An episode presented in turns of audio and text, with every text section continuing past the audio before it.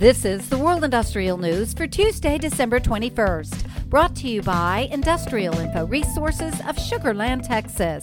This newscast is sponsored by Waygate Technologies. You should never have to question your equipment. With remote visual inspection solutions from Waygate Technologies, you never will. Visit waygate-tech.com and start saving time today.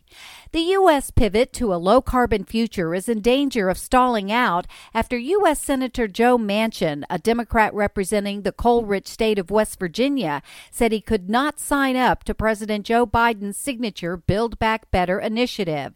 The initiative would set aside $555 billion for low carbon energy resources over a decade, a down payment on Biden's goal of cutting greenhouse gas emissions by at least 50% by 2030 2030 relative to 2005 levels.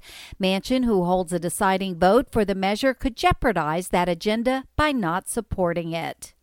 The global oil and gas industry could be facing a drop in demand of as much as 2.9 million barrels of oil per day due to the rapid spread of the Omicron variant, according to energy analysts. But the International Energy Agency says the surge in new COVID 19 cases will temporarily slow but not upend the recovery in oil demand.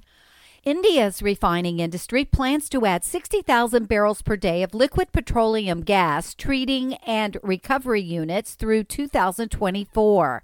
India is one of the world's largest liquefied petroleum gas consumers. Consumption in India has grown at an average rate of 7% in the last 10 years. New ammonia plants and additions will help strengthen Russia's position as one of the world's main exporters of ammonia, thus creating new opportunities for increasing the production of nitrogen fertilizers, in which ammonia is an essential component.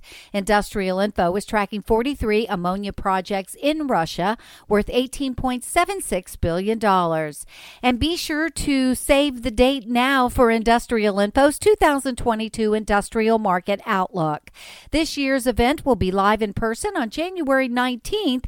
It's being held at the Houston Marriott in the Sugar Land Town Square. You'll hear from IIR's team of experts and analysts, and then mix and mingle with hundreds of executives and key decision makers while enjoying complimentary food and beverages. For more information and to register, go to industrialinfo.com. And for more on these and other breaking news, read the full stories at www.industrialinfo.com. I'm Peggy Tuck reporting for Industrial Info News.